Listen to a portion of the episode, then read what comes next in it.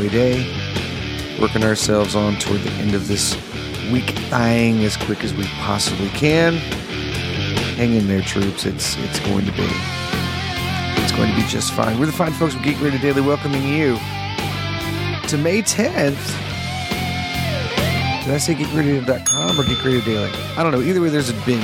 Anyway, it's May 10th, and it's actually National Night Shift Workers Day.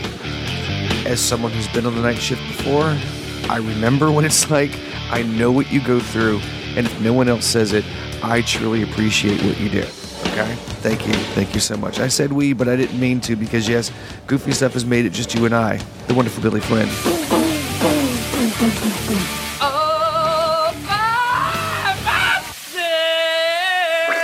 See, I need someone here to remind me to push buttons. On this date in 1752, Benjamin Franklin tested his lightning rod for the first time. 1852, English chemist Edward Frankland announces the theory of valence. The theory lays out the fundamental principle that any atom can combine with a certain limited number of other atoms. 1860, the discovery of the element caesium is announced by German chemist Robert Bunsen and Gustav Robert Kirchhoff to the Berlin Academy of Scientists. 1894, wireless is born when Guglielmo Marconi sends a radio wave three quarters of a mile. Three years later, the Marconi Company will successfully communicate the ship to shore over a distance of 12 miles. 1929, Disney completes the first Silly Symphony film, The Skeleton Dance, most notable for being the first animated cartoon to use non post sync sound. 1946, a V 2 rocket is successfully launched for the first time at the White Sands Proving Ground. A V 2 will become the first human device to achieve suborbital space flight. 1949, the first planetarium in the United States owned by a university opens at the University of Chapel Hill, North Carolina. The Morehead Planetarium, one of the largest in the U.S., is a gift of John Motley Morehead III, class of 1891. 1954, Gordon Kidd Teal of Texas Instruments announces the National Conference on Airborne Electronics in Dayton, Ohio that Texas Instruments has produced the first commercial mass produced high frequency germanium transistor. Finally. 1960, the nuclear submarine USS Triton completes the first wholly underwater circumnavigation of the Earth.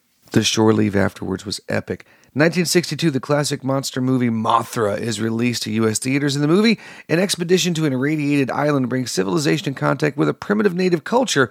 When one sensationalist entrepreneur tries to exploit the islanders, their ancient deity arises in retaliation, which was a common plotline. 1969, Apollo 10 transmits the first color photographs of Earth from space. 1998, Dr. Wolf, after having discovered there's a comet heading towards Earth, has an accident en route to alerting the US government that Armageddon is coming, which is weird that Deep Impact would tell you another movie's on the way. 2006, in Los Angeles, California, the Electronic Entertainment Expo E3 is held over three days. At the event, Nintendo President Satoru Iwata announced that Nintendo is unlikely to produce a new version of the Game Boy Advance in the future and there was much crying. Same day, USA Today reports the NSA has had a separate, previously undisclosed program in place since 9 11 to build a database of information about calls placed within the United States.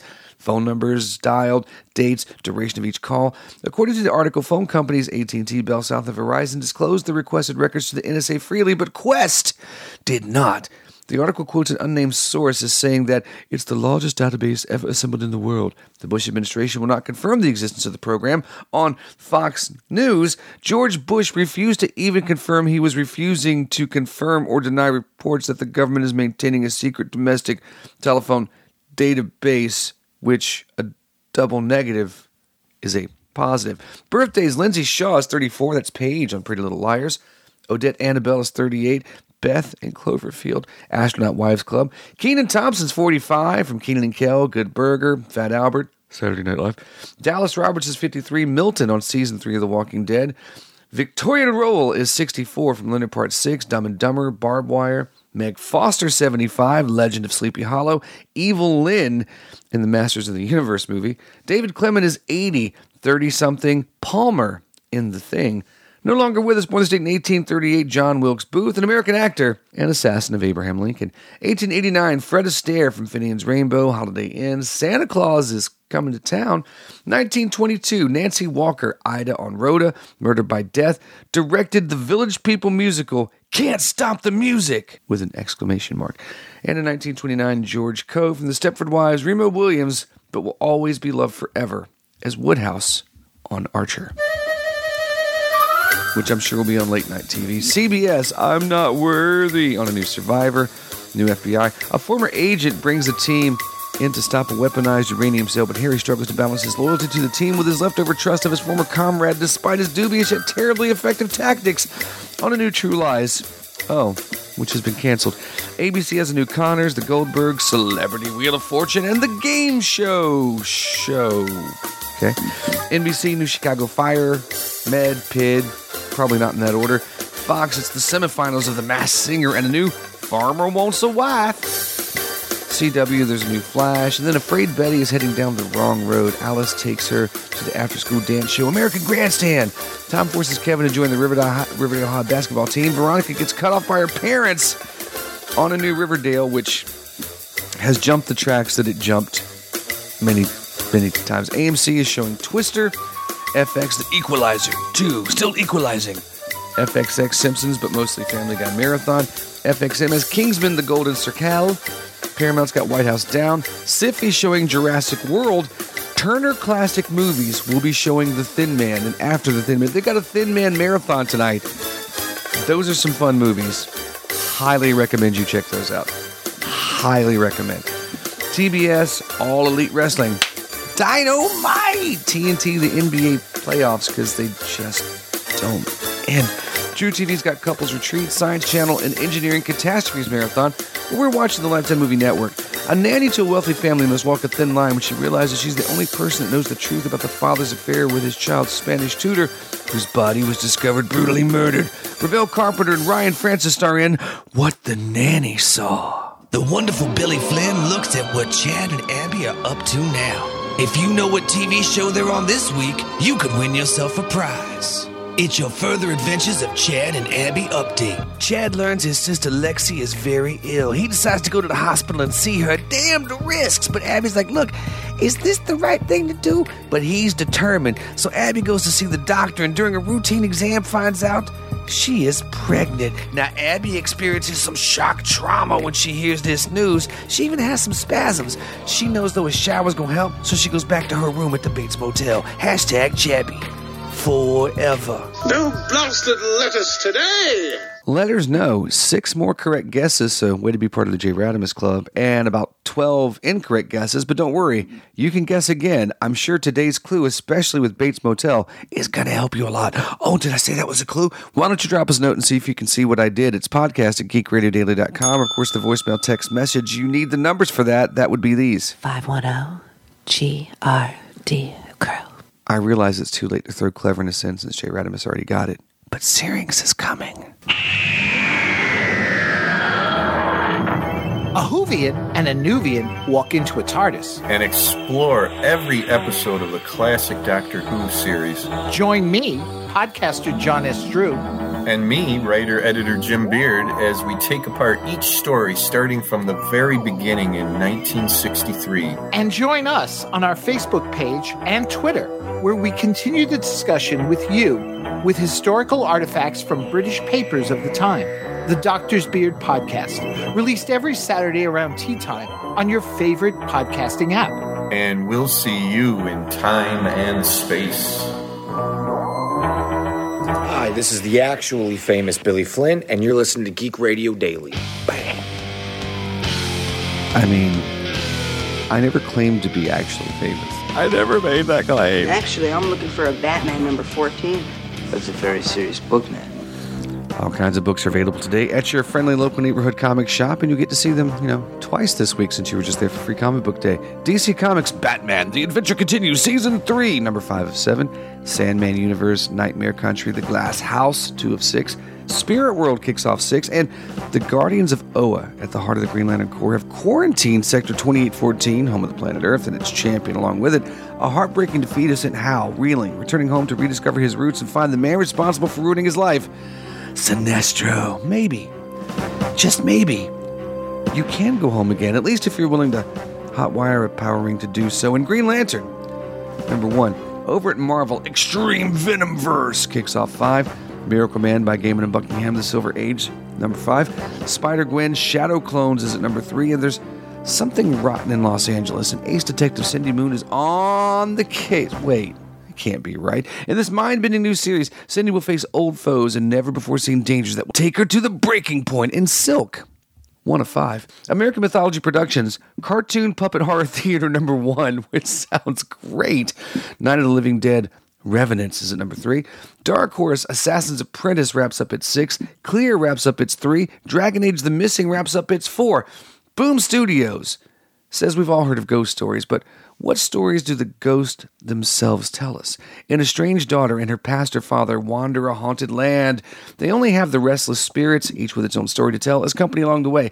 After a deadly accident, of which they were the only survivors, Lucas and Harmony Agate can see the dead, an overwhelming amount of the deceased, all with their own warnings, cries for help, and malevolence alike. But Lucas and Harmony aren't the only ones with this ability. There are other nearly deads, some of which have malicious motivations. In ghost lore, one of 12. From IDW Publishing, Godzilla Rivals Biollante, which was an incredible film, versus Destoroyah at number one, which is an incredible film. Star Trek Defiance at three. Over an Image, Junkyard Joe's at six. Nemesis Reloaded wraps up its five. Nocterra's at 14. And outsider perception, creative thought takes physical form with only a handful of individuals known as epics able to interact with this wondrous hidden world. But for 14 year old Danny Dillon, accepting those responsibilities himself won't be easy or safe. Lose yourself in a world of endless fantasy and creativity where superheroes, monsters, magical creatures, and cartoon characters live and breathe right alongside us in something epic. Number one. I'm not wearing any pants. Film at 11. Geek News. High five, Courtney. Take a look at the world from a geeky point of view. Not only is Mike Flanagan busy as the writer director working on bringing the Dark Tower to some form of TV series kind of thing, but it was also announced that he'll be writing, directing, and producing an adaptation of the recent King novella, The Life of Chuck. And he is attached to a ridiculously hot cast already. I'm just wondering though if Zach Levi's coming back. Tom Hiddleston's going to be playing the titular Chuck, a man who discovered he's terminally ill at only 39 years of age. And Luke Skywalker himself, Mark Hamill, will be playing Albie, Chuck's grandfather, who may or not, may or may not be seeing ghosts in the house, but it's King, and you should hope it's only a ghost, not an interdimensional demon or a Tommy knocker. Wait, this is a horror story, so maybe it's the ghost of Jar Jar? The Life of Chuck was one of four novellas published in King's recent collection, If It Bleeds, and is the far most surreal thing of them all. The story is told in three stages. One stage is the world on the brink of collapse, and you don't know why, and in a parallel story, you got Chuck.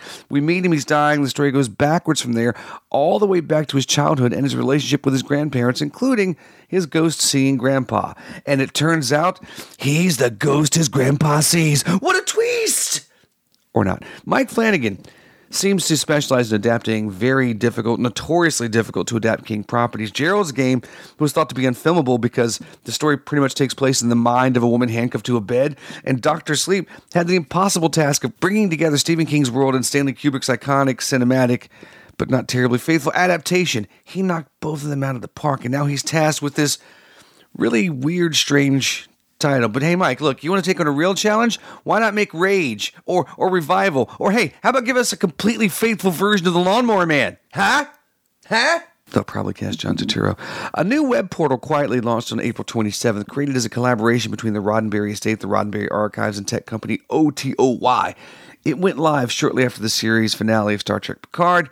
And spoiler warning, it does have some info from the show you might want to avoid if you haven't seen it which you should have seen it. The digital recreations in there were approved and overseen by well known Star Trek artists, including Denise and Michael Okuda, the authors of the Star Trek Encyclopedia.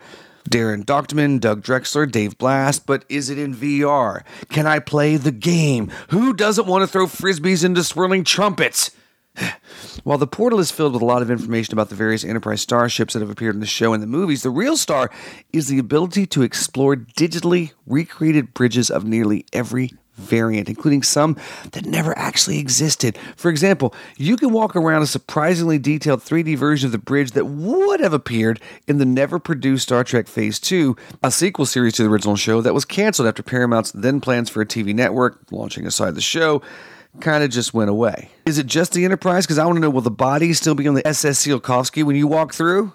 Deep cut. If you dig around enough, you'll also discover alternate reality enterprises that only appeared like in one episode. In the ships from the J.J. Abrams film, the Kelvin timeline are there. There's even a really well made Voyager bridge tossed in there, and you can right click to zoom in on anything and read all the text on the various panels and computers in each bridge. And and and the attention to analog timers is amazingly detailed. Many of the bridges include interactive doors, panels, and chairs. Yes, you can sit in the captain's chair, and using your zoom feature, you can glare at the view screen as if some evil alien has just threatened your crew. Feel free to yell red alert. Feel free to yell engage if you want to. The real question is, what can't I do in this holodeck? Be warned though. Some have reported technical issues or some bugs while using the site. And honestly, I'm scared it's really the nanites. And I don't know how we're going to stop them since we can't get them to Kavis Alpha 4. Deep cut! Last year, we told you the very sad story of a serious Nintendo collector who, having thought he'd got hold of some very special old playing cards, had in fact got hold of two hunks of worthless cardboard. And that had to feel almost as bad as the time I played Friday the 13th, Action 52, or that damn X Men game on the NES. Erik Voskuil thought he'd hit the jackpot when, after years of searching, he came across two decks of souvenir playing cards, some of the best example of the kind of things Nintendo used to make before video games, but upon opening them, disaster. When I carefully removed part of the wrapper, I quickly discovered that all cards had completely fused together. They had remained pressed together for such a long time, likely under hot and humid conditions, that the ink on the cards had made them stick together completely. The stack of individual cards turned into one solid brick. The photo prints on the cards that contained relatively large amounts of ink may have contributed to that as well. He was like, What in the holy Hannah food is going on here? These cards are old and they lacked any of the plastic or laminates that you'd associate with playing cards produced in the more recent decades. These were made entirely of paper. So when he says they were fused together, he means that. But the happy part here is that he said, within months after posting the story online, I was offered two decks by two different people, both from the United States, but they were kind of jerks about it. They gave him locations to show up to, and someone said, Sorry, your cards are in another location. After making deals to purchase both of these decks, he now has them in his possession and could not be happier. They're in pristine condition. One of the decks of cards even has a sample card still attached to the outside, and he's posted a ton of very high quality images on his site so everyone can enjoy the art and historic importance of the cards. Next, he's going to go after some very rare Nintendo things like a double drive, the Famicom TV, and that N64 glove controller. it's so bad. Facebook and Instagram could soon be news free for our neighbors to the north. Meta has once again said it would rather eliminate news links on its platforms in Canada than comply with pending legislation. Wonder if they change their mind if they decided to do a newscast in MetaQuest. Canada's Online News Act, a bill called C18, would force online platforms to pay publishers for their content. In other words, the legislation would make sites like Facebook and Google pay news outlets a fee for content linked or shared on their platforms. Tech corporations could end up having to pay hundreds of millions of dollars annually to news publishers under the act. The legislation has passed through House of Commons and is currently being considered in the Senate's Committee on Transport and Communications. For obvious reasons, tech companies are not on board with this potential policy. I just wonder though if I share certain news organizations' links, would they still have to pay? Not not that I'm planning on bankrupting the news source that you know I'm thinking about. Google and Meta have been doing their best to protest the bill through lobbying, public statements, and other measures. Google, for instance, began restricting news links and search results for a small percentage of Canadian users in February during a test run that lasted five weeks. Previously, Meta assured Canadian lawmakers that if C18 were to pass, Facebook and Instagram in the country would no longer support news links. But wait, what if they changed it to fake news? I mean, Facebook seems to love that. Canada is not the first country to float forcing social media platforms and other sites to pay news publishers for hosting their content. Previously, Australian lawmakers were considering a similar bill, and in response, Meta blocked news on its platforms countrywide. But that didn't just end up impacting publishers, it also blocked emergency alert networks, removing things like hospital and fire service pages. Now, they called that result an error during Monday's meeting, but a 2022 report determined the havoc may have been an intentional move to sway negotiations, which I don't doubt. I mean, we don't think Facebook is actually an asshole.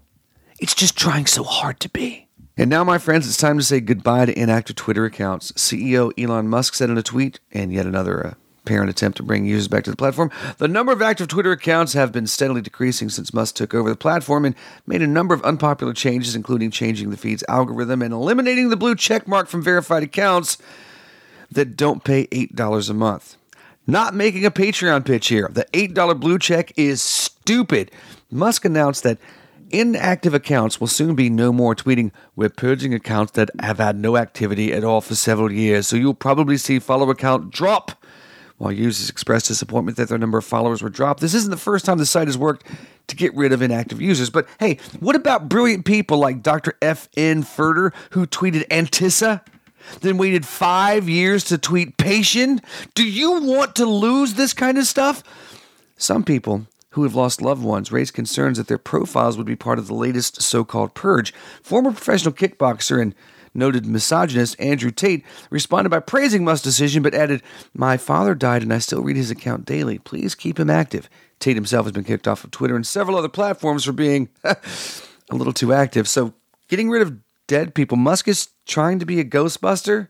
Dude, you're more Vigo, all right? Stop it. Musk's newest announcement could be an effort to lure users back to the platform with promises of releasing coveted usernames and enticing users to return to Twitter, if only to keep their account active. This comes as competitor sites have surfaced, including T2, Mastodon, Blue Sky, which have managed to reel in thousands of ex Twitter users. And no lie, we're heavily considering moving as well. In the past, Musk criticized bots as part of his concern about inactive accounts and tried to use it as a reason to put a stop to his $44 billion Twitter acquisition.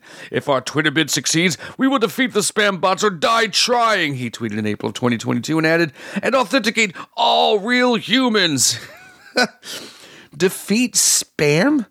Yeah, good luck with that. Or, or, or die trying? Look, don't make promises you're not going to keep because we voted for you not to be CEO. You know, we might pay eight bucks a month if you did leave. Wait, wait, would we? Yeah, yeah, yeah, we would. That that blue checks. GRD is licensed to the Creative Commons Attribution, Non-Commercial, Non-Derivative Works, 963.0 license. You can check us out on Facebook and on Twitter and stop by the website at geekradiodaily.com. Sometimes timing and stuff. It's very weird. Thank you so much for putting up with nonsense from Just Me today. Tomorrow, things will be back to as normal as things ever do get around here. But if you'd like to drop a note in the meantime, saying how well I did, or oh my God, another one by yourself, either way, it's podcast at geekradiodaily.com. Or, of course, the voicemail, the text message, the numbers you need to ascertain those things. Ascertain, is that the right word? Would be this 510 GRD See you on the next day.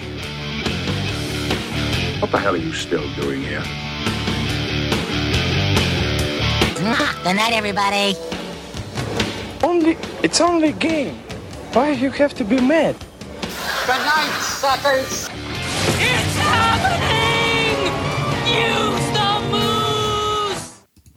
I don't suppose he's up. No, Mum. And from the looks of it, not to mention the lemur, I would hazard he's taking a personal day. The hell he is! What else? we got any lube? Like at this point, even olive oil would help me get that drawer unstuck.